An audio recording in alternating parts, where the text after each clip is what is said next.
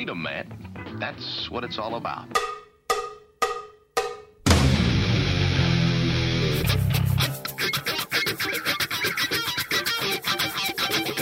You've got to groove on freedom, like the good book says.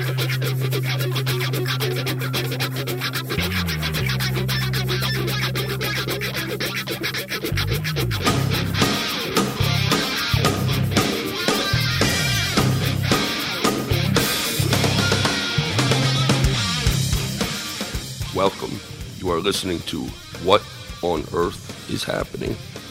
This show will discuss the topics of human consciousness, mind control, natural law, the occult, and all issues that affect the freedom of the people of Earth. What on Earth is Happening will endeavor to shine light upon the darkness of our world and to offer empowering solutions to the problems we face as humanity approaches its critical moment of choice. And now, here is your host, Mark Passio.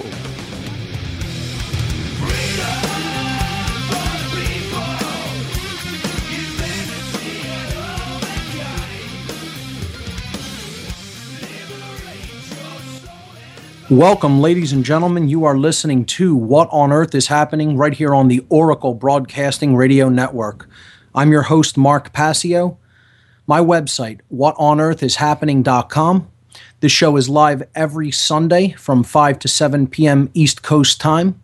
Today is Sunday, November 13th, 2011, and we have a great show lined up for you here today. We are going to be continuing with our solutions based approaches toward reversing the direction and the tide that hum- humanity has been going along with for such a long time and attempting to come into the flow of creation to acquire knowledge about who we truly are and to ultimately get back to a place where we understand true freedom and live it in our day to day lives. So that's what this show is ultimately all about. As the song at the very beginning says, freedom is what this is all about. And we need to understand the causal factors that got us here so that we can understand how to get out of this condition that we're currently in. Today, as part of our solutions based approach, we are going to begin an introduction to the trivium, the classical methodology for how to learn. That's what we're going to be discussing here on the show today the trivium. And we'll be getting into what the trivium is, how it works, and how we can employ it in our lives. Before I do that, I have a few event announcements I want to read. For events coming up in the Philadelphia area, I have three of them to present today, and the first is the End the Fed rally for Philadelphia. Will be taking place Saturday, November 19th, 2011, at 11 a.m. at the Federal Reserve Bank at 6th and Arch Streets here in Philadelphia. The theme is Sound Money for America. It is the seventh End the Fed rally here in Philadelphia. Saturday, November 19th, 2011, 11 o'clock a.m., End the Fed right here in Philadelphia. They'll be starting at the Federal Reserve Bank and then marching down towards City Hall. And uh, there'll be a lot of uh, uh, public outreach and and uh, leafleting going on to the public. So if you're in the Philly area, come on out to one of the biggest End the Fed rallies in the nation. For more information on that, you want to check out truthfreedomprosperity.org.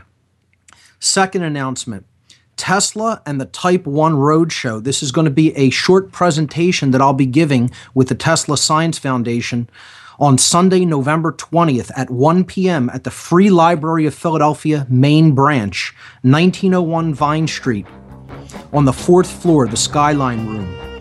I will be giving a short presentation about an event coming up at the end of 2012 called the Type 1 Roadshow, which the Tesla Science Foundation has agreed to take an active role in. And I'll tell you a little bit more about this great project on the other side of this break. You're not going to want to miss the info coming up about the Type 1 Roadshow. So we'll be right back, folks. Don't go anywhere. You're listening to What on Earth is Happening.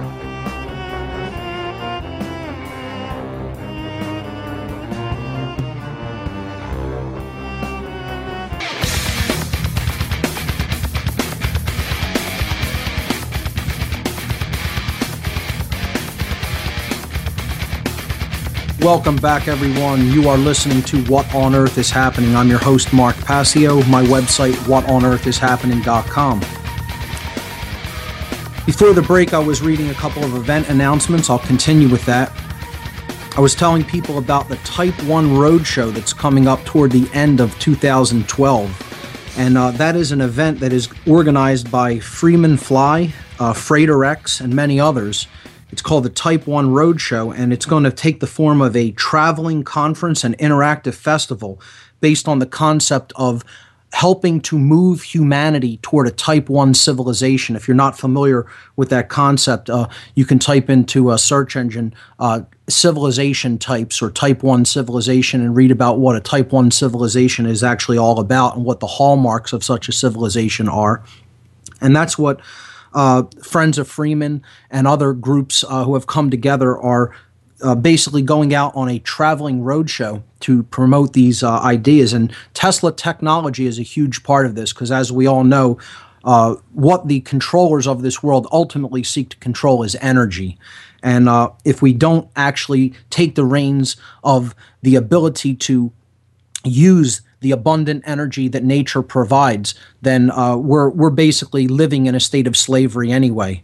So Tesla technology is a huge part of um, reclaiming our individual sovereignty. It's a huge part of getting out of the control based slavery system in which humanity is living right now. And as such, the Tesla Science Foundation here in Philadelphia is going to be taking an active role in the Type 1 Roadshow. So uh, we're having a, a meeting on Sunday, November 20th, 2011, at 1 p.m. at the Free Library of Philadelphia main branch, which is at 19th and Vine here in Philly. And uh, I'll, again, I'll be giving a short presentation about the Type 1 Roadshow. And then what we're going to be doing is having an interactive discussion about these ideas and finding out who in the Tesla Science Foundation resonates with this uh, opportunity, who resonates with this event coming up at the end of 2012, and wants to take an active role in participating in that event. Uh, the key thing here is that you do not have to be a member of the Tesla Science Foundation to come out to this meetup or to even want to take a role in uh, this event. So it is open to the public, and people are welcome to come out and check out the presentation and get involved in the discussion. That's again Sunday, November 20th at 1 p.m. at the Free Library main branch, 19th and Vine, in the fourth floor on the fourth floor, which is the Skyline Room. The last event announcement I have for you today is the free monthly documentary screening and discussion night that Truth, Freedom, Prosperity hosts uh, every month will be happening this um, will be happening the last Wednesday of the month, as it always does, November 30th, 2011 at 7:15 p.m. at Media Bureau Studios. Media Bureau is at the corner of 4th and Brown, 725 North 4th Street, the exact address here in Philadelphia. And uh, this month we will be screening the film Ungrip. Ungrip is a movie about individual sovereignty and actually getting off the grid and uh, becoming truly self sustainable. So it should be a really uh, great night with uh, lots of uh, active and healthy discussion going on with the concepts that the uh, great documentary Ungrip uh, brings to the forefront. So that is once again November 30th, Wednesday, November 30th at 7:15 p.m. at Media Bureau Studios. For more information, of course, check out truthfreedomprosperity.org. Okay, so let's get into our main topic for tonight. Before we do that, I want to give the call-in number for the show. People are should feel free to call in at any time. I'll probably be taking some calls in the second hour of the show. So the call in number is 866 841 1065. Once again, the call in number 866 841 1065. I want to direct everyone's attention up to my website, which is whatonearthishappening.com. There, as uh, is usually the case, you will find a series of images that go along with the concepts that will be presented on the show here today. You want to go to the radio show tab of the site, and listed under the player, Today, there are 12 images. If you're following along with the podcast, uh, this will be podcast number 85, and uh, you can go to the podcast page for the images. So, 12 images there, and the first image shows what we're really trying to change. Okay?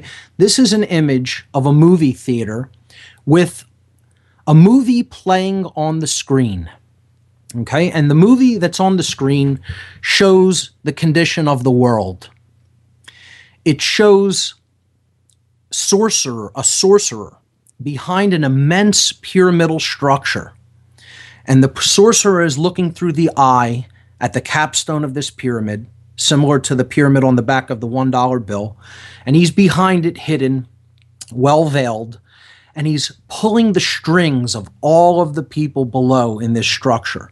Okay. And all of the energy that this world has is flowing to the sorcerer, and he is actually breathing in that energy. He is consuming it by breathing it into himself. This is essentially a real quick allegory or meta- allegory or meta- metaphor for what this world actually is. It has become a farm of sorts, you could say. It has become, uh, humanity has become slaves and feed for this subclass of people, if you even want to call them that, that have basically manipulated us into giving away our energy to them. And there are now, at this time in history in which we live, many people who are beginning to recognize that this is the case. They really humanity, you could say, falls into three basic groups. And again, this is a generalization for the purposes of explaining a concept. Humanity falls into three groups, okay? The people who are willing to sit in the chairs and let this continue unabated, let this continue unchallenged, okay? Who don't have the will or the courage to do anything about it, or who don't believe in themselves enough to think that they can do anything about it. So they're sitting there passively accepting the situation in passive acceptance. Okay? And again, this is all about solutions. That's why I'm starting with this. The ba- we we've already looked at the basic problem. We're looking at how to how do we enact a solution that will actually work. And the trivium is a big part of this. Three groups of people. One remains sitting in the chairs. Okay? doesn't think they have the power to do anything, and so they don't try. The second group is the group of people that is represented by the image in this figure, who recognizes the problem, and they are screaming and they are pounding their, they, they're pounding their fists up against the movie screen itself. Okay? They think that they're going to affect change by rearranging the physical things and events, keeping the actual overall structure the way it is, not addressing anything at the causal level, okay? But trying to rearrange things, putting bandages on things, staying within the same structure that got you there to begin with, and thinking it'll magically change. I'll tell you what the third group of people is all about on the other side of this break. We'll be right back.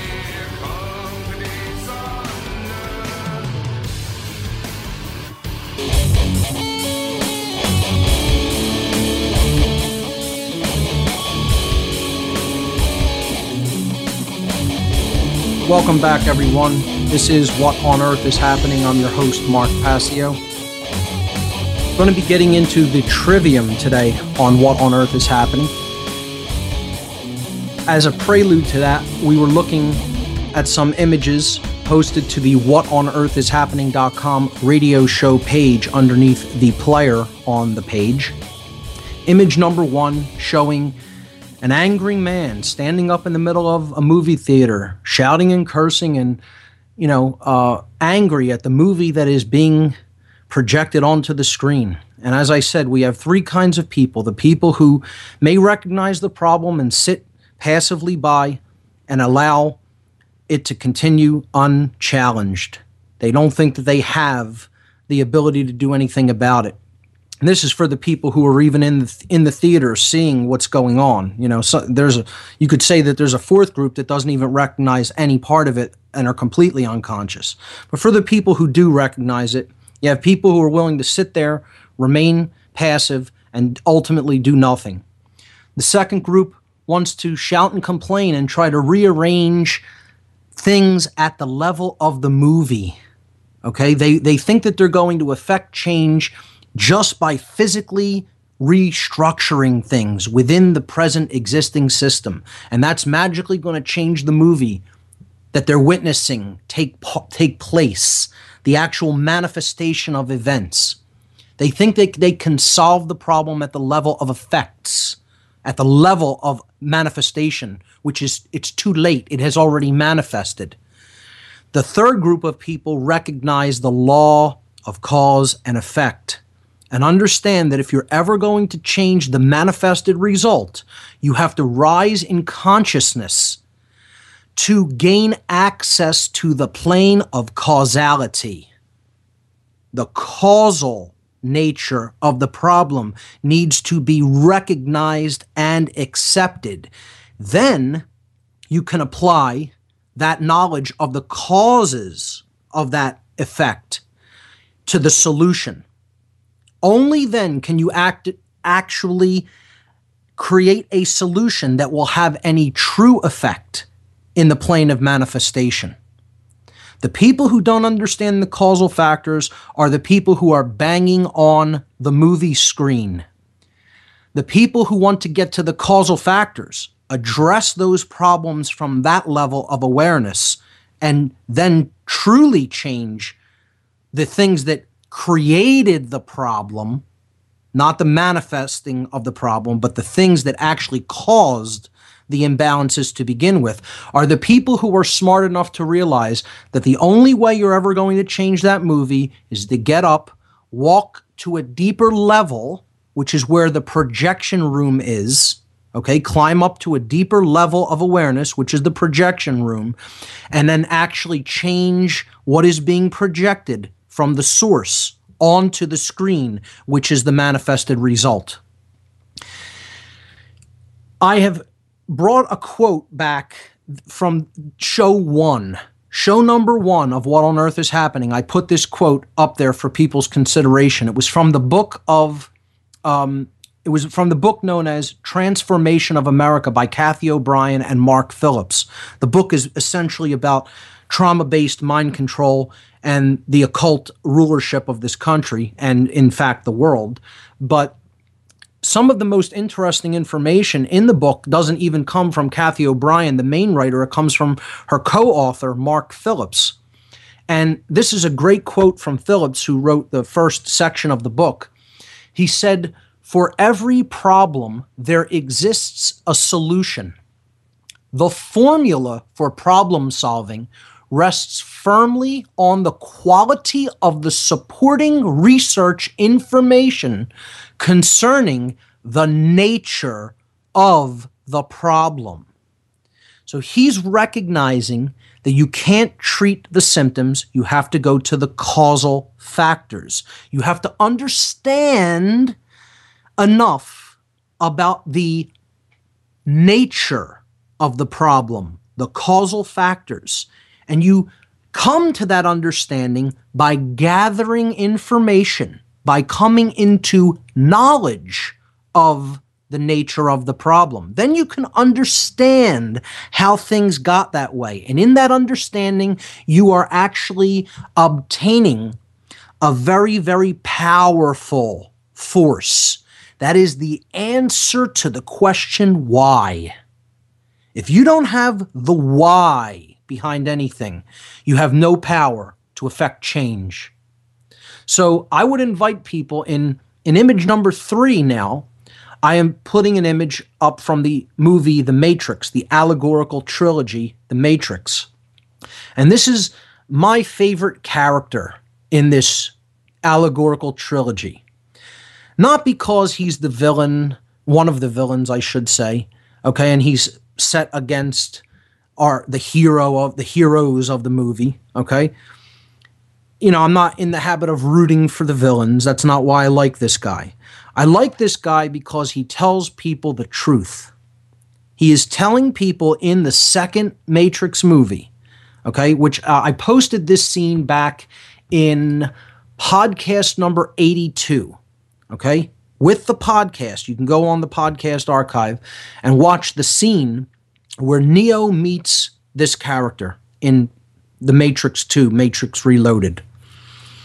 And that scene is so telling, okay, because this guy represents the controlling bloodlines. He represents the controlling occultists of the world. And he has one of the people who the heroes need, but they don't understand why they need him. They've just been told, this is who you need, go get him. And this guy has him, the Merovingian. Again, allegorical, Merovingian, has to do with the ancient Merovingian bloodline.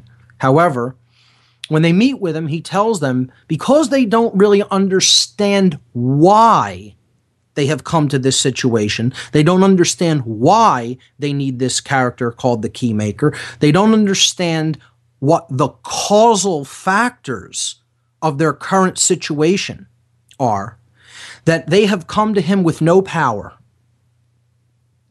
and therefore he sees no reason why he should cooperate with them. He does tell them one small lie, however. He tells them that we are forever victims to causality. That's his poison pill in the enormous truth that he gives them. And that is not necessarily the case. We do not have to be victims of causality.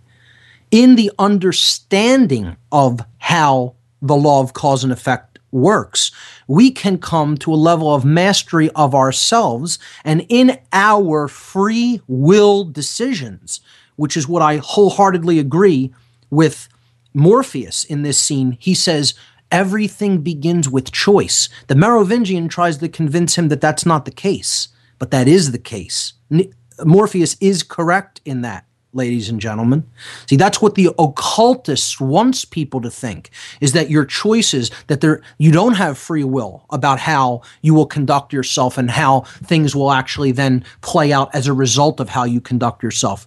What you don't have free will to do is completely act in total violation of natural law and expect no consequences. That free will does not exist. But we do have free will to the extent that if we understand the law of cause and effect and how we have a choice whether to operate within the parameters of moral law or to whether or whether to completely ignore those laws which creation itself has put into effect and which we are bound by, we will severely hinder the quality of our experience here if we flaunt those laws. Okay? And therefore we will create self-inflicted suffering.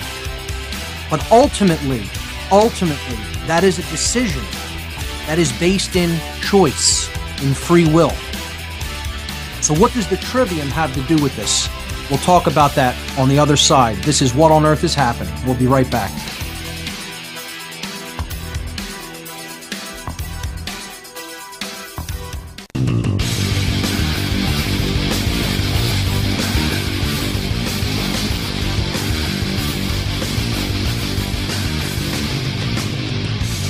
Welcome back, everyone. This is What on Earth is Happening. I'm your host, Mark Passio. My website, is whatonearthishappening.com. So, to understand how the trivium fits in with the law of cause and effect and getting to the underlying causality, the causal factors, the nature of the problem, so that we can reverse it from there. What we have to understand is essentially what the trivium is. The trivium is a pathway to truth.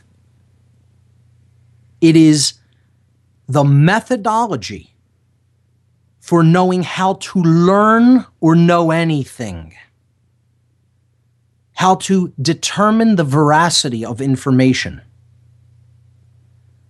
how to weed through falsehoods and eliminate those impurities so we don't take them in as mental food.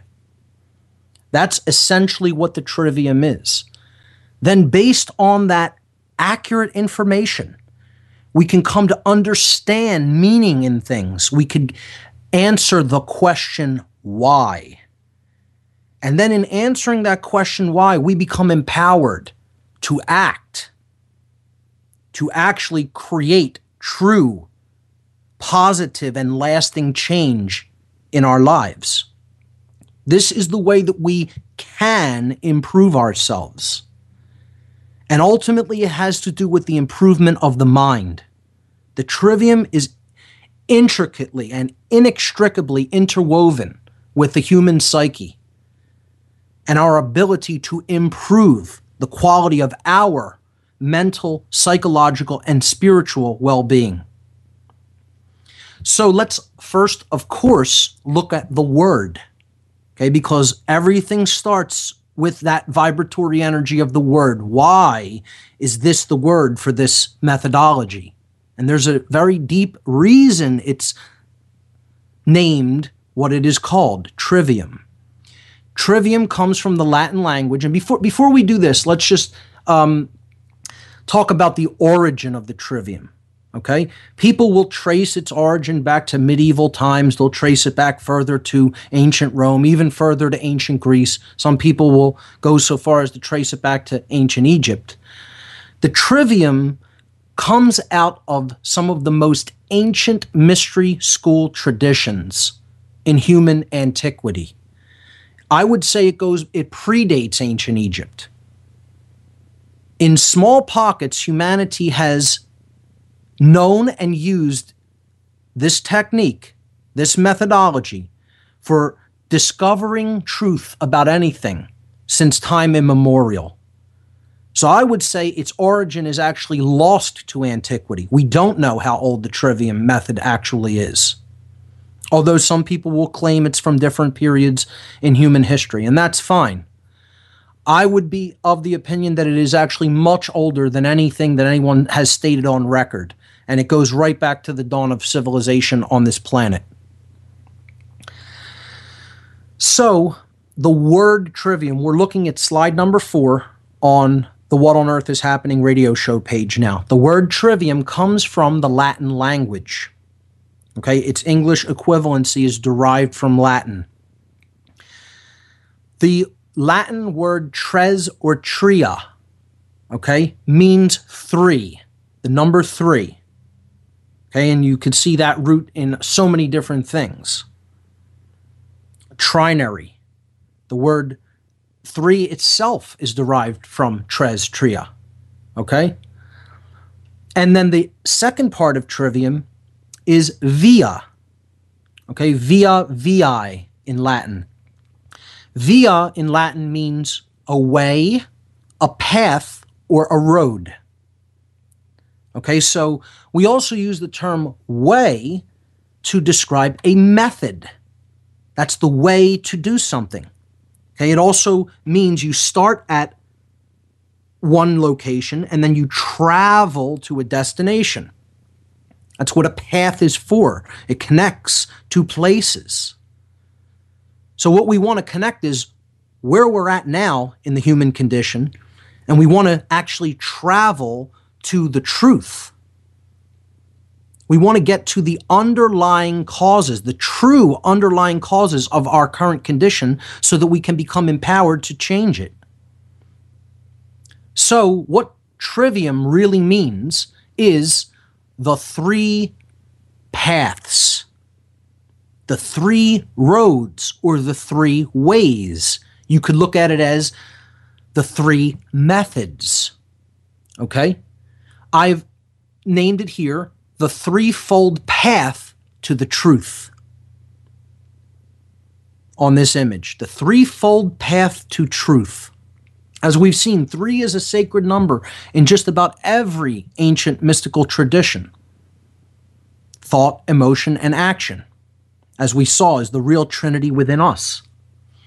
In many ancient religions, up into the modern day, we see this um, thread throughout time of a trinity representing something deeper.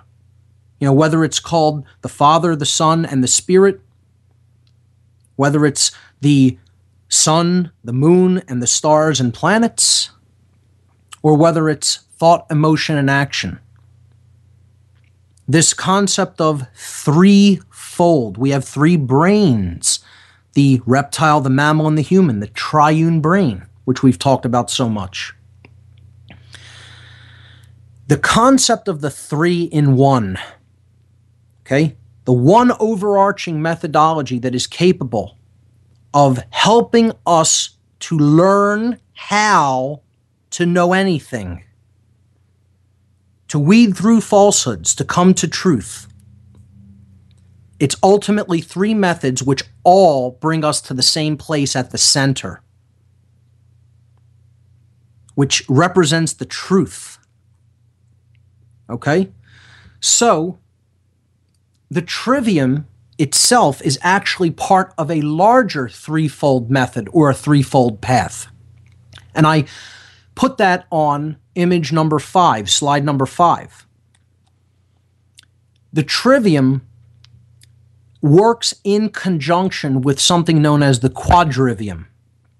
The quadrivium, which means four methods or four paths, four roads, okay, these ultimately form the sacred number seven, as you could see readily. Three plus four is seven. Another sacred number.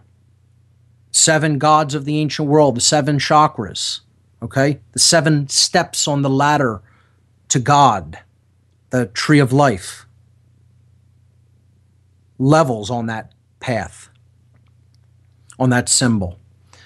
So the quadrivium or the fourfold path is the quantification methods that are used in conjunction with the trivium. These are the, the sciences of measurement.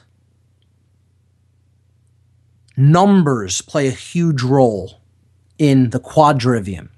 And we'll be talking more about the quadrivium next week. That'll be the topic for discussion next week. We'll look into the quadrivium. Okay. We're also going to have some guests coming up that are going to talk about the trivium and quadrivium. And I'll be mentioning that probably next week on the show. Awaiting confirmation. So the trivium and the quadrivium work in conjunction. They wor- both work in conjunction with our five senses. Okay? The five senses are the bridge between these two sciences, these two methodologies, ancient methodologies.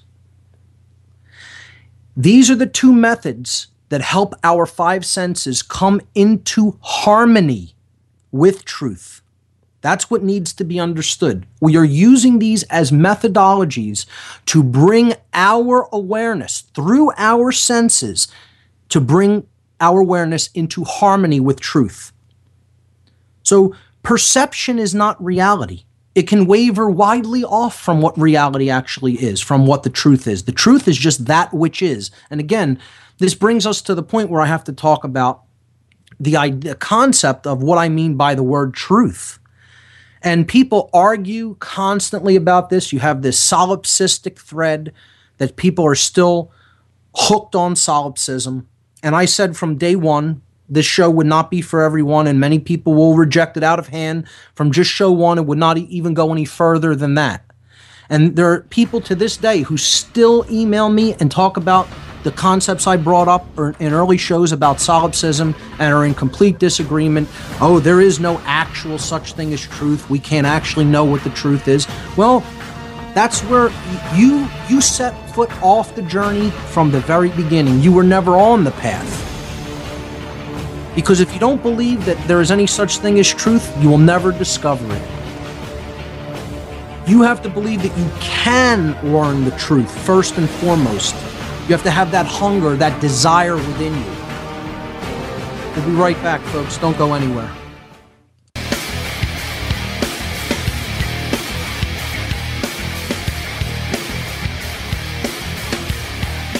Welcome back, everyone. You're listening to What on Earth is Happening. I'm your host, Mark Passio. jumping right back into the trivium, how it connects with our five senses, and how it is a threefold pathway to truth.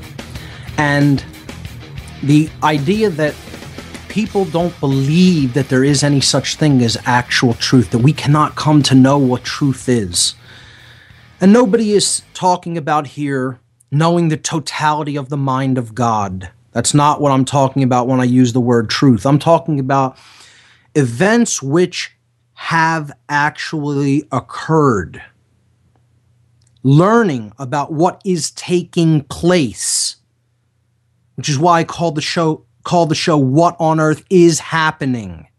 To know about what is happening, what is taking place in our reality, in the realm in which we exist and operate.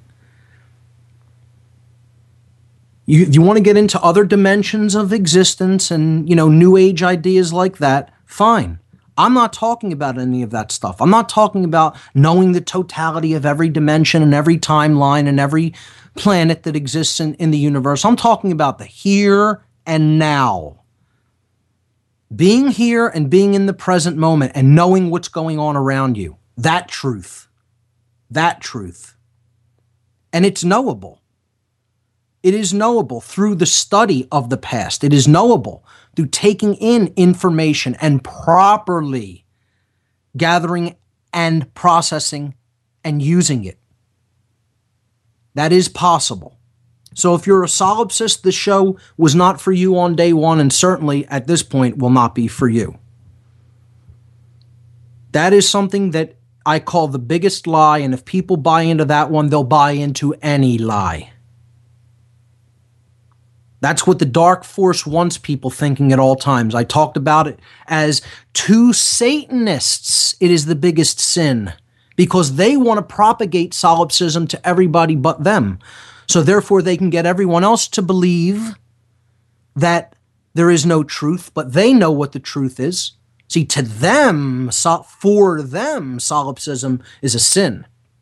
That's something that a dark occultist should not engage in, should frown upon. But it is something that he should attempt to sell to the dead, as they call people who believe in this concept of solipsism, this ideology. Once again, we're talking about perception as not being reality, but it could come into harmony with reality. We're not perceiving at all times what the actual reality is. We have filters on, okay, that veil us from an accurate perception of reality. The idea of the trivium is to attempt to, it's a methodology for removing those filters to be able to see the truth as it actually is, readily accept it, and then do something about it, do something with it.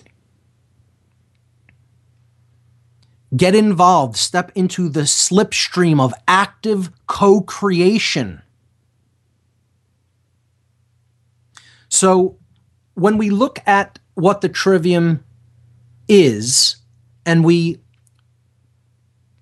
take a look at how it has, I guess you could say, evolved or how it has been interpreted through time, there are three general interpretations or overall ways of looking at what the trivium is. Okay, and I've called these in slide number six the classical interpretation, the esoteric interpretation, and the modern interpretation of the trivium methodology. Okay? Because again, this information on how to acquire knowledge, understand it, and then do something with it has been with us again since time immemorial. So there have been different ways of looking at this system. The classical method is probably the one that most people are fam- f- most familiar with in the words that are used to describe this threefold process or method. And again, the order of the steps are all important. They matter. That's why I put numbers here on this chart. You can't take them out of order. You take them out of order, you destroy the entire methodology. And it will not work for you or anyone else. And that's why some Dark occultists have attempted to reverse this process to take some of them out of order and exchange interchange them and that you can't do that. Okay, that's like, you know, trying to eat your sandwich before you make it. You have to make the sandwich first, then you could eat it. Okay? So the first step in the classical interpretation of the trivium is known as grammar, and we'll get to what these represent in a moment. The second step is logic, and the third is rhetoric. So, in the classical interpretation, you will hear the trivium referred to as grammar, logic, and rhetoric in that order. Okay?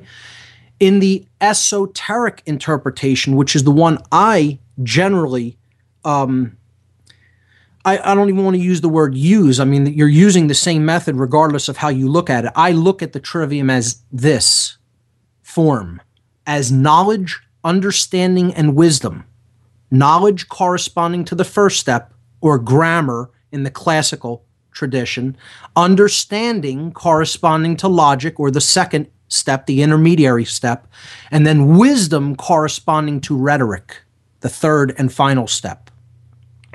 There is also a modern interpretation of the trivium method. And this is the one I'm probably going to spend the most time explaining because you can use a very um, accurate metaphor for it in real world terms that people will readily understand. We're going to look a little bit into the esoteric uh, modality, I guess you could call it, but I'm going to focus on explaining the trivium today through the modern interpretation. And this is input, processing, and output. Input corresponding to grammar or knowledge, processing corresponding to step two or logic, and understanding, okay?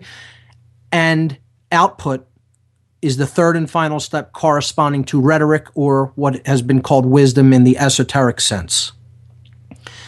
And this, as you will see, all has to do with information the input of information, the processing of information, and then the subsequent output of information in that order. So these are the three ways that the trivium could be looked at can be interpreted, you know, can be um, uh, seen as modalities or methodologies. Okay. I want to show people how this knowledge is quite ancient because we've looked at the esoteric tradition of the Kabbalah in the past on this show. We did several shows on Kabbalah, and we saw that its main symbol, which I've already alluded to today, was the tree of life with its seven levels it's 22 paths, it's 10 uh, sephirot or emanations. And we've broken these down in the past to help people understand the correspondences. What we have to understand is that at just about the highest level of the Kabbalistic tree of life, as this symbol is known, we have the three methods of the trivium corresponding to the trivium. See, when you when you climb this tree or this ladder to God, as it is known in the Kabbalistic tradition, as we've already looked into on past shows, you follow this path that I've outlined here in red on image number seven. We're looking at image number seven now. And this path, okay, follows up from the bottom from Malkuth, which is which is um, Sephirah number 10. Okay? up through Yesod to Hod to Netzah. So if you look at the numbers, we're going backwards from 10 to 9 to 8 to 7. Okay? Then through Tiferet in the middle to 6. And then uh, Geburah at 5. And then we're back to the right side at 4. Okay? The sphere of Hesed. Okay, now, from that point, we are going to pass through three other spheres Okay? One of them is not considered an actual sephira or an emanation. It is considered, I guess you could call it the source. You could call it the thing from which the tree of life springs, from which it grows. It is known as Da'at. Okay? Da'at is knowledge, the hidden emanation. Okay? And this is the first step of the trivium method. We then ascend to Binah, which is understanding, the second step esoterically, and finally to Hokmah, wisdom. We'll pick this up on the other side. You're listening to What on Earth is Happening.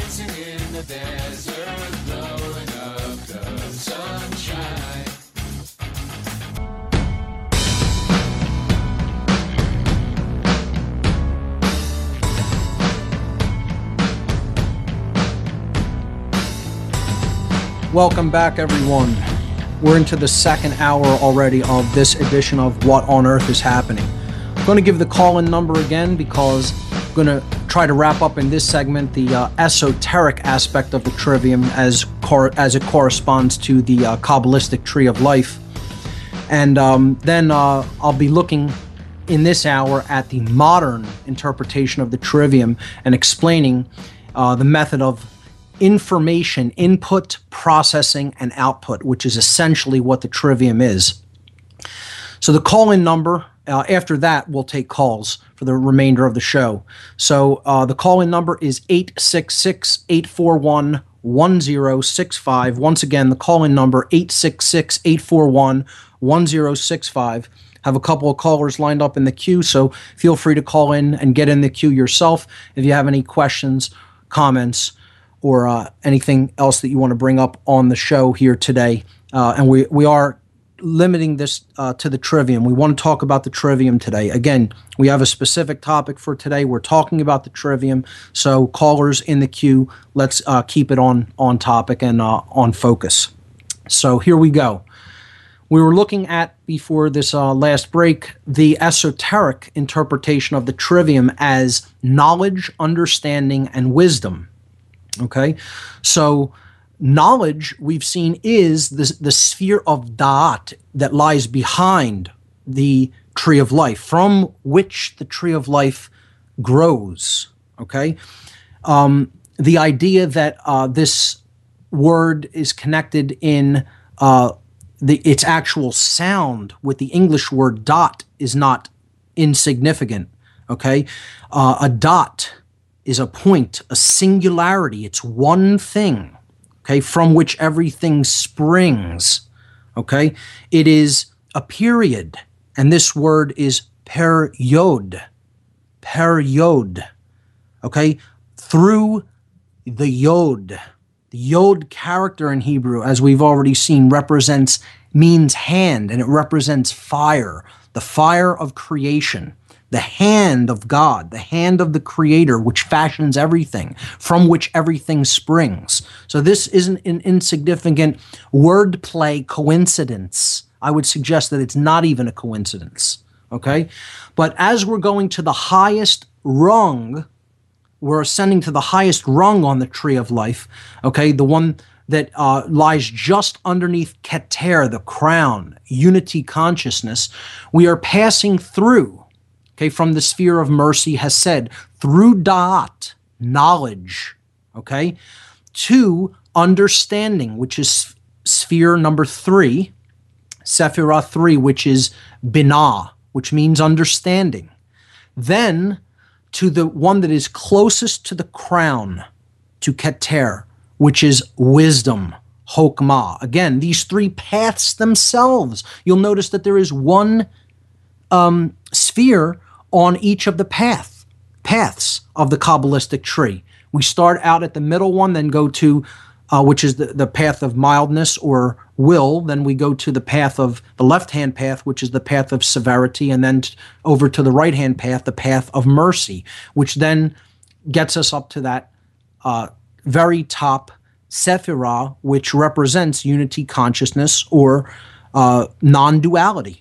And this is the path that can get us there from knowledge to understanding to wisdom in that order. And I can't stress that enough.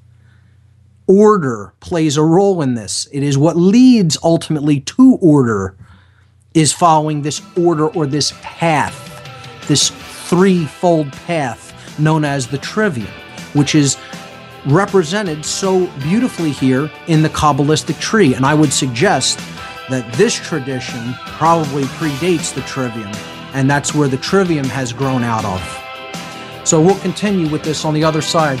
Stay with us, folks. You're listening to What on Earth is Happening.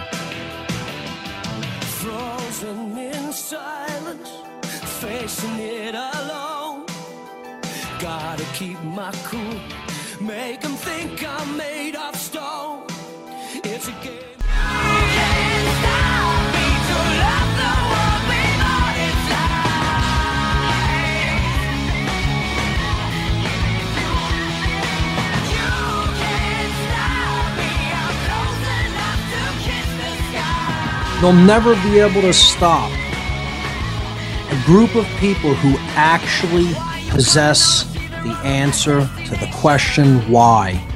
That is what the trivium can actually help us gain.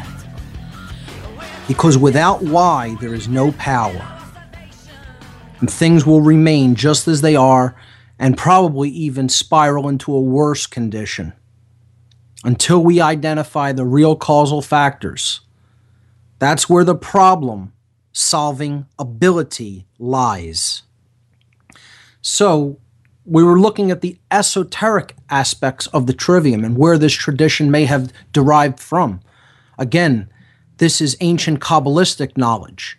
This is the ancient knowledge of all esoteric mystery school traditions you can see that in Freemasonry, the trivium and quadrivium are made reference to quite extensively in any good Masonic works. And if they're true esoteric works of Freemasonry, they will not be taken out of order as well, which you will often see this horrendous mistake being made in certain Freemasonic uh, schools if it is not a deliberate deception to do so. The um, the other thing is you have to understand that the trivium also represents, just like the Kabbalistic tree. Here we're showing the uh, three steps of it represented in the three spheres that you arrive at on the path upward uh, up the tree. Uh, before you r- arrive at unity consciousness represented by Keter, non duality, the total unification of one's thoughts, emotions, and actions this this corresponds directly to the Freemasonic pillars that are depicted in the first degree tracing board as well. Okay, so coming up out of the dark of the dark pillar is coming into knowledge. Okay, then um, understanding. Okay, bridging knowledge and action before you're taking actual action using the male principle. You have to fill yourself up the desire has to be there of the lunar pillar. And you're filling yourself with information. Then you're processing it. You're coming to awareness, represented by the middle pillar, the all seeing eye. Then you're putting it into action. You're actually ascending upward. And that's the, the stepwise process of the ladder starts at the right uh, pillar moves to the left in that tracing board. And you can go back onto the Freemasonry shows and take a look at that and see how that correspondence fits in perfectly with the trivia method as well. Knowledge, understanding, and wisdom. The first three degrees of Freemasonry are all about this, ladies and gentlemen. The entered apprentice degree of Freemasonry is about taking off your blinders and the fact that you have to be led to knowledge with an open mind. Okay, you, you have to be practically dragged to it because you've been resistant to it and you've been hoodwinked. But now the blinders are coming off and you're letting some light in. The degree, the rituals of the first degree, entered apprentice. So this is coming into knowledge. The second degree is about the spiral staircase, going into the temple of knowledge itself. Processing information, actual learning taking place. And it's a spiral staircase that you have to follow. You don't know what the actual outcome is yet. You have to get to the top for that vista to open up and the whole picture be revealed on the way up, you don't actually see it. You're still doing that upward ascension that is often looks like it's a, a circle or a spiral, spiraling process, but you're actually spiraling upward And then you've arrived at the top of that spiral staircase, which means you have understanding in hand. You understand causal factors. You have the answer to the question why. Now you're empowered. And the third degree, or master mason, is mastery over oneself, coming into unison between your thoughts and emotions and your actions, such that your actions don't betray what you know and how you feel. And then its symbol is the trowel, this degree. And you're using it to actually spread what you have come into possession of, which is actual wisdom. That's what the act of wisdom is all about. Putting it out there so that others may partake of the same thing you have. Knowledge and understanding are not yours exclusively, they don't belong to you. These are states you may have reached, but then you have a responsibility to put that into action, which is the rhetoric stage. We're going to get to this in detail. I'm going to go through, again, I, I, that's all I really want to say about how the correspondences with esoteric traditions fit in with the trivium. You can clearly see it if you've been able to follow what I just went through as far as Kabbalah and Freemasonry is concerned. But what I really want to do in this hour is talk about the modern method of the trivium, the modern interpretation, which is information input, processing, and output. And this one, again, the modern student can readily understand these terms because we use them all the time, every day, and most people out there listening are probably using some form of a computer, a device which does just this. And regardless of how much people want to ignore this or make pretend that it isn't true, essentially, that's what everything is here, folks. It's a big computer.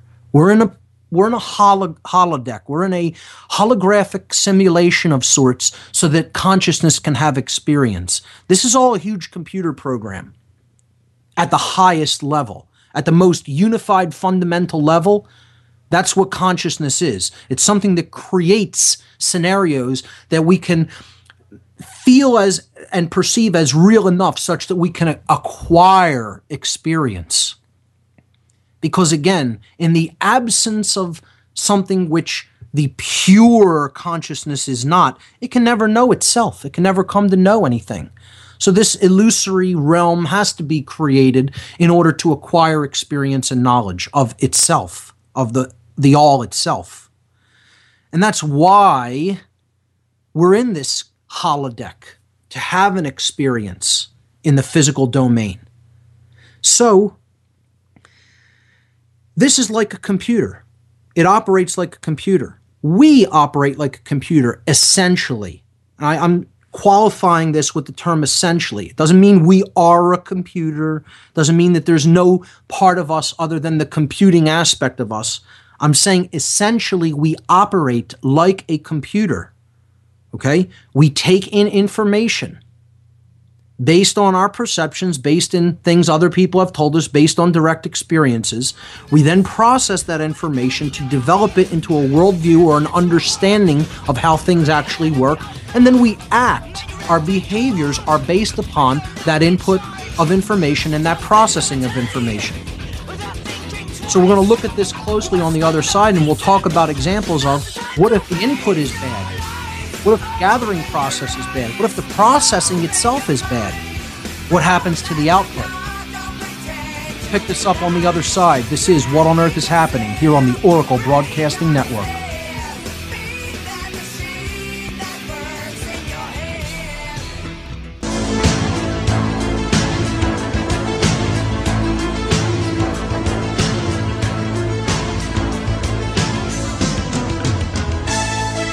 Welcome back, everyone. You're listening to What on Earth is Happening. I'm your host, Mark Passio. Let's jump right back into our study of the trivium and how it can actually help us to uncover the hidden truths of our world so that we can actually start taking action once we understand the causal factors that got us to this dark place that we are collectively at. So, in image number eight on the radio show page of whatonearthishappening.com or with this podcast, you'll see that I put the modern interpretation, you could call it, of the trivium process or method and listed it as input, processing, and output, which we're going to continue to talk about. And underneath that, I put what this is all all equates to, what it's all actually about. The trivium is ultimately about the input, processing, and output of information, which is ultimately what everything is. Everything is a form of information and energy. What if we look at the word information? Okay, it's the word form is the root of this word, form. Okay? And in order to form a different reality, a different way that things actually manifest themselves, this is the method that we have to employ. Proper information input, proper information processing, and proper information output. And ultimately, where that is all done is within ourselves. That's why it's in formation. If we break it down further, we can say in form at I on. Or, in other words, to turn, and this is again green language. People will doubt and dismiss this, even though there's hundreds of examples throughout the English language where words, just by breaking them apart into their phonetic, not their um, actual um, necessary meaning, but into their phonetic um, p- components, we can understand what a word is actually saying to us. The actual vibratory energy of the word is a language unto itself that often encodes deeper meaning.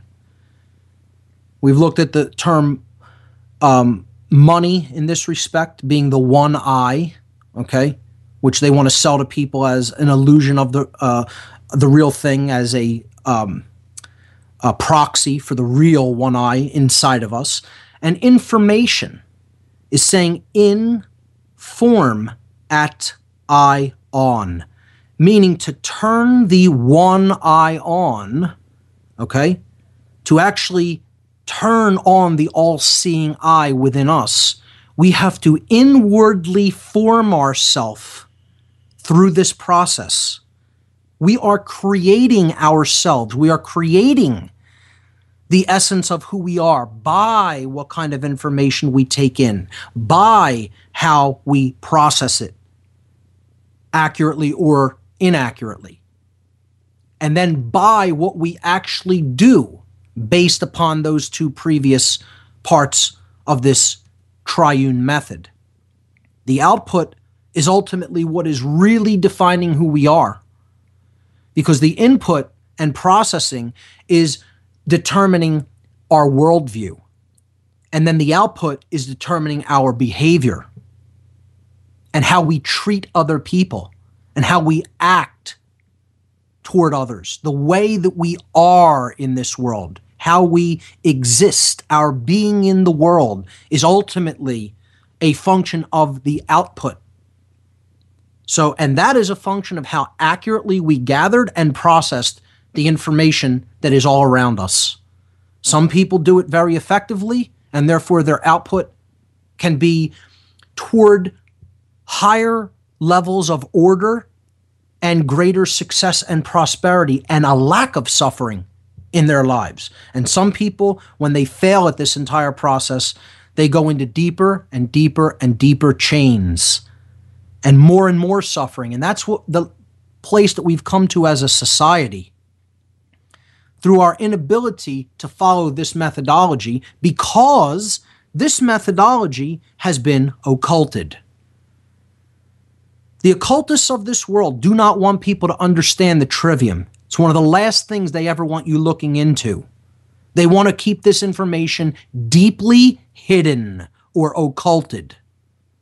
Because if you truly learn how to think, excuse me, and come to accurate analysis of the information that is around us, you are then empowered to change it And that's the last thing they want happening because they want to stay in the position of power that they have gained through this differential in knowledge by keeping the method for learning from their slaves. That's why the trivium is a completely uh, uh, it's a topic that has been essentially removed from human consumption for the most part. Most people have never heard the word. They don't understand what the trivium is at all. They have never heard it and they know nothing about it. Just try to find out, just do an experiment and ask people around you if they know what the trivium is and, and can explain it to you. Hardly anyone can. And there's a reason for that. So let's look at the trivium, the modern uh, interpretation of it as information input, processing, and output. And we will recognize this as the three steps that any computer performs. Okay, because essentially the brain acts like a human computer, a biological computer. Image 9 shows an image of a computer system. Okay? And we can see that it has input devices, pro- a processing device, and an output device, and output devices. Okay? So the input device, or devices, I should say, shown here by the light blue arrows, okay, is the keyboard and mouse. These are known as input devices. Go on any computer store and you'll find mice and keyboards under input devices, okay? Another type of input device might be a scanner, an externally connected hard drive used for storage. The internet itself is a form of an input device in the modern world because that's someplace we can take information into the computer through our internet connection. Okay, so these are ways of inputting information into a computer. The hard drive stores it. Okay, that's like the memory capacity of the brain. All right, then it is processed. And that's what determines how good a computer basically is. This all important step two you know, to put information into a computer is one thing, but the all important step is the third part, uh, the second part, and the third part. But the second part is critical, critically important because if your computer doesn't have processing power, you can't do anything with any information. It doesn't matter how much you gather. And if it can't accurately process the information, it'll just spit garbage in the output phase. Your computer is only as good as its processor and the processor's ability to accurately handle the information you are throwing at it. So, this is the problem with the people of this planet. They basically have damaged internal processing units, central processing units. The CPU of the computer is often called the brain of the computer. So, this is what we are using our brain to do input information, process it in the brain, and then output it, which actually determines our behavior. And as you know, with any computer, if junk goes in through the input, okay, only junk can come through the output. Junk in, junk out. Good stuff in, good stuff out. It's a simple equation. Too bad more people haven't simply thought about it on these terms. They try to overcomplicate things. We'll keep looking at the modern method of the trivium input, processing, and output when we come back. Don't go anywhere, folks. Looking for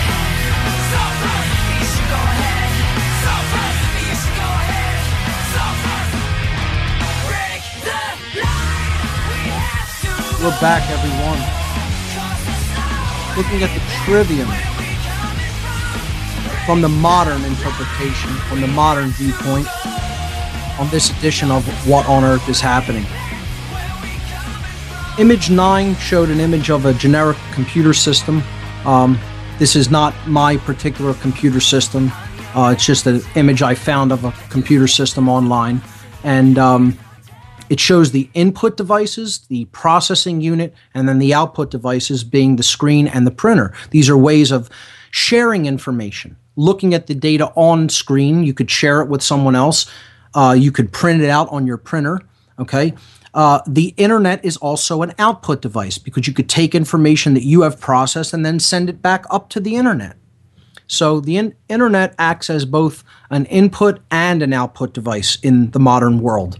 And that's why it is so useful for really coming uh, to uh, this knowledge and understanding. So let's look at what ultimately the trivium is step by step. In image number 10, we see the three steps of the trivium, again in the modern format input, processing, and output in that order, listed as steps one, two, and three. I've put the other names in the classical and esoteric systems underneath them. So input is also grammar or knowledge, okay? It's the building blocks of data that we're working with, okay? So we are gathering these building blocks, gathering the raw data from an eclectic array of sources. Eclectic means widely varied. Okay? You have to take it all in, as much as you can anyway. And do this without prejudging the information. So, this could be considered the right brained modality within the trivium. It's having that open mindedness, that receptiveness that is so powerful in the right brain. Okay? Because we need to have an open mind and take in data without judging it with the analytical mind. First and foremost, that's the first step toward acquiring knowledge and understanding. The input, once we have acquired it, will help us to answer the questions who, what, when, and where. This is our raw data set. Okay, so this is fairly easy to follow. This is what we do with a computer, and this is ultimately what we do with our brain. Okay, the input, gathering data from an eclectic array of sources without prejudging it in order to answer the questions who, what, when, and where, the raw data. We're taking in the raw data without judging it. Okay? Step number two is the processing, and this is all important. Now, before we get to step two, let me say why people never usually make it to step two. Most people on the earth don't make it to step two in any form of, in any way that resembles any accurate information process, processing at all. It's because there is so much of the building blocks, the grammar, the words, the raw data set, the knowledge itself, we are drowning in a sea of knowledge, in a sea of grammar, in a sea of these building blocks of information. There is so much in the world because there are so many people and so much has been created and written and and uh, put out there in different forms of media. Most people are so daunted by the task of even doing the input at all because it takes work and time. And they're even more daunted by the first sub step of part two, which we're going to get to in a moment the filtration system of the weeding out process of information which isn't viable or isn't necessary or is just patently false and you know is put out there as distraction or disinformation or actually has nothing to do with the solving of the problem that we really want to solve by even taking data in it's irrelevant data. There's so much trash data in the system. Okay? Useless files, so to speak, on the computer. That people don't want to weed through it to go to like a needle in a haystack to get down to what they really need. So most people don't even go through step 1 because they say, "Oh, it, it the truth is such a needle in a haystack, we'll never find it." Some people believe there is no such thing as truth, which we've already talked about this dangerous and false ideology of solipsism. So, part two, processing, which is also logic, okay, in the classical interpretation and understanding in the esoteric sense. Processing is comprised of three sub steps, and I've identified these as filtration, correlation, and analysis of data. So first the data has to be filtered. So now, now this is what the processor of the computer is doing. Once the information has been gathered, which is step one, data gathering, then we can filter it and say this is irrelevant data. This does not have to do with what we are trying to get to. It's maybe a distraction, a form of disinformation. We could apply different techniques to do that. Okay? Fallacy uh, understanding techniques to understand logical fallacies. Okay, so this filtration system you could look at as the antivirus or the malware protector that is installed in a computer to make sure in the gathering process, in the pro- in the part where it uh, comes into the computer through input, that viruses don't get in to the mix. Okay, so that would be filtration, and that's a huge task in the modern world because there is so much false information out there. So we have to have our virus guards installed properly within ourselves so that information which will make us sick doesn't get taken in as mental food. Okay? The second part of the processing is correlation. This is how to group information and see the connections between seemingly disparate sources of information or chunks of information. It is data assembly. Okay? That's what this part of the processing aspect of the trivium is all about. Finally, there is analysis that is actually going through the data to understand how it is of relevance and how it does connect with the thing that we are trying to get to or understand. That's what the whole process of understanding is about data analysis, accurate data analysis. The processor has to be able to compute properly. And again, this ties in with with health because if the central computer of ourselves is our brain, okay, it, it's the thing that helps us to process information. We have to be in good health. The five senses have to be sharp sight, sight, hearing, smell, taste, and touch to be able to accurately bring in data from the external world around us, the seemingly external world around us.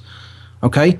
So food fits into this in a huge way in being able to do this process.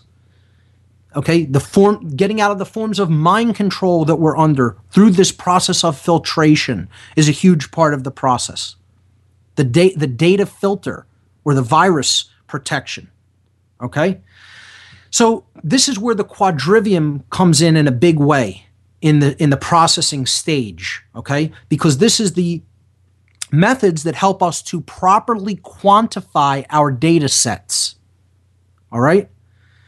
Th- these are these four methodologies are arithmetic, geometry, music, and astronomy. In that order, once again, the order is critical to know and to keep in mind and to observe. So these are four quantification methods which go hand in hand with the trivium method and the five senses. We're going to talk about the quadrivium next week.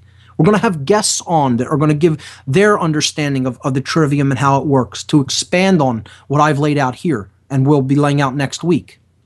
So we'll be looking at this topic for several weeks, probably four or five weeks. Okay? and we're just coming off natural law, which we covered for like 10 weeks or so. So the, the, these are two of the biggest parts of the solution the understanding of natural law and the application of the trivium method. All right, so what does the step two or processing part of the trivium help us to be able to do? Simply put, it helps us to learn the why behind anything. What that character in the Matrix talked about as the source of power we have to know why things are the way that they are. Get down to the causal factors. The causal realm is where problems are addressed, are identified, addressed, and ultimately solved from. Never from the realm of manifestation, that is, putting bandages on self inflicted wounds and never addressing the underlying psychological reasons that those wounds are being inflicted in the first place. So the question why answers what is the reason, the meaning, or the purpose of something. I can't encourage people enough to go back and check out that video from podcast number 82 Neo Meets the Merovingian. The why is what we have to get to. That is understanding, and that is where power lies. We'll be right back, folks. Don't go anywhere. We'll be right back after these words.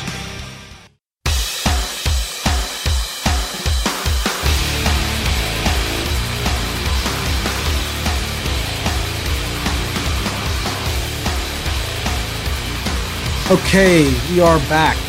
Last segment for this edition of What on Earth is Happening here today. Boy, the time flies.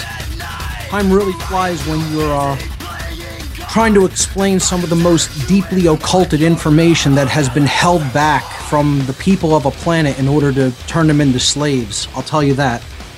So let's wrap up these last three slides and then go to the phones. And uh, I apologize for taking so long to get to the phones. I will make it up to you guys. I'm going to get to some calls before this segment is out, but I'll make it up to you. We'll do a whole call in show about the trivia. Maybe that's how we'll handle it in the solutions section. For every solution, we'll do a call, a whole call in show about that particular solution. I think that'd be a, a nice uh, practice to start. Okay. So, because uh, I don't want to totally, you know, ignore callers and uh, you know just uh, keep putting putting that off. So let's see how this segment goes, and we'll hopefully get to some calls before the end of the show. So we looked at input and processing steps one and two. Step three here on slide number 10 is output, which is also rhetoric or wisdom. And I have uh, explained this by calling it speech and action that is based upon the knowledge that one has gathered and understands. Okay? Speech and action based upon knowledge that one has gathered and also understands. So you have the raw data, okay? And you have an accurate understanding of that data set. You have weeded out the impurities and you have come to an understanding of what it means or its purpose.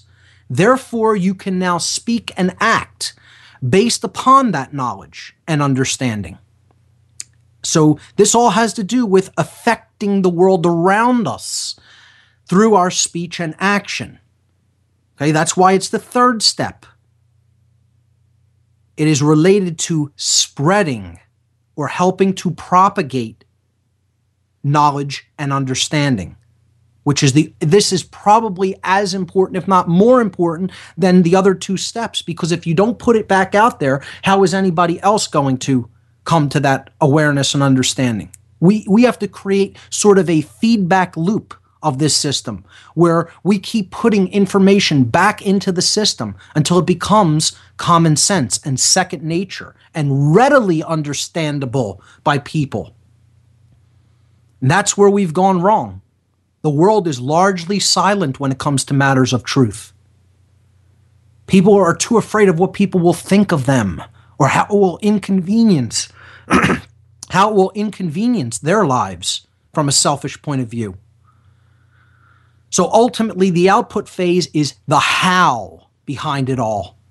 The, and how simply means the method by which something is accomplished. Because that's what we're looking for the method to do something, the method to free the mind. And that's what the trivium is. The trivium is how knowledge and understanding are propagated so that real and positive change can be created. This is the third step.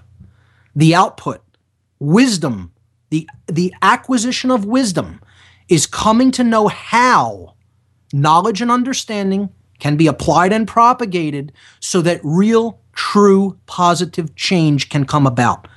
Or, in other words, how to create the solution to any given problem that may be presenting itself. That is what we can do with the trivium and why it is one of the most important solutions based approaches that we can take to the current human condition. Now, one thing I want to say before we get to the phones is in slide number 11, I'm talking about direction and how this relates to the trivium because the trivium is three ways, three methods, or three roads that they converge. They converge on the truth. And I want to, in almost a harsh and caustic way, attempt to obliviate a new age concept, a new age idea, an ideology in the new age movement that and people who consider themselves teachers have said this and I wholeheartedly resoundingly reject it. They have said that you should never ever use the words you should to anyone. And you know what this is? This is utter New Age bunk, is what it is. This is pure right-brained imbalance. See, we talked about the first step right of right-brained input being open and receptive. The left brain aspect is the processing aspect. And then the output method is a holistic brain process in which you can't be too forgiving and you can't be too left brained and violent with it. Okay? You have to walk a balance. To say you should never use the words you should is to deny that you yourself have come to any kind of knowledge or understanding about anything. And I think that's lying to yourself if indeed you have come to knowledge and understanding about something. See, if you know how a person should get from one place to another, if they're coming and saying, this is where I want to go, and I know I'm not there. And people, you could say, oh, they don't ask. Everybody is asking how to really get to the place where they don't suffer. Because there is not one person that will go up to you and say, I want to suffer. No one. If somebody actually came up and convincingly, and I they could get me to a point where I could believe that they genuinely want to suffer, then I would say, that's on you, that's your free will decision, and you don't need to know any of this. Just go right on ahead with what you're doing. But no one makes that claim. Everybody makes the claim, I want to be free. I want to have the things that I desire. I want not to suffer. I don't want to be in suffering. Therefore, they're asking, how do I get to a place? Whether they consciously or physically ask it or not, that's what the people of this world are asking, even if it's a silent form of a question. They're saying, Do you know how to get there?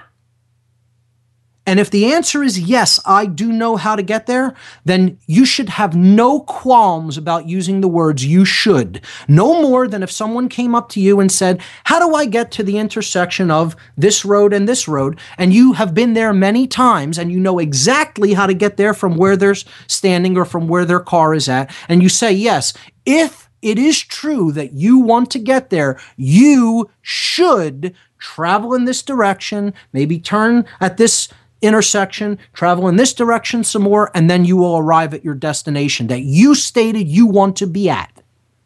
And you're not there right now. So, this uh, new age idea of that you should never use this phrase, you should, because you're dancing around other people's ego, I wholeheartedly and resoundingly reject it. And so should you. So, I'll end that point on that note.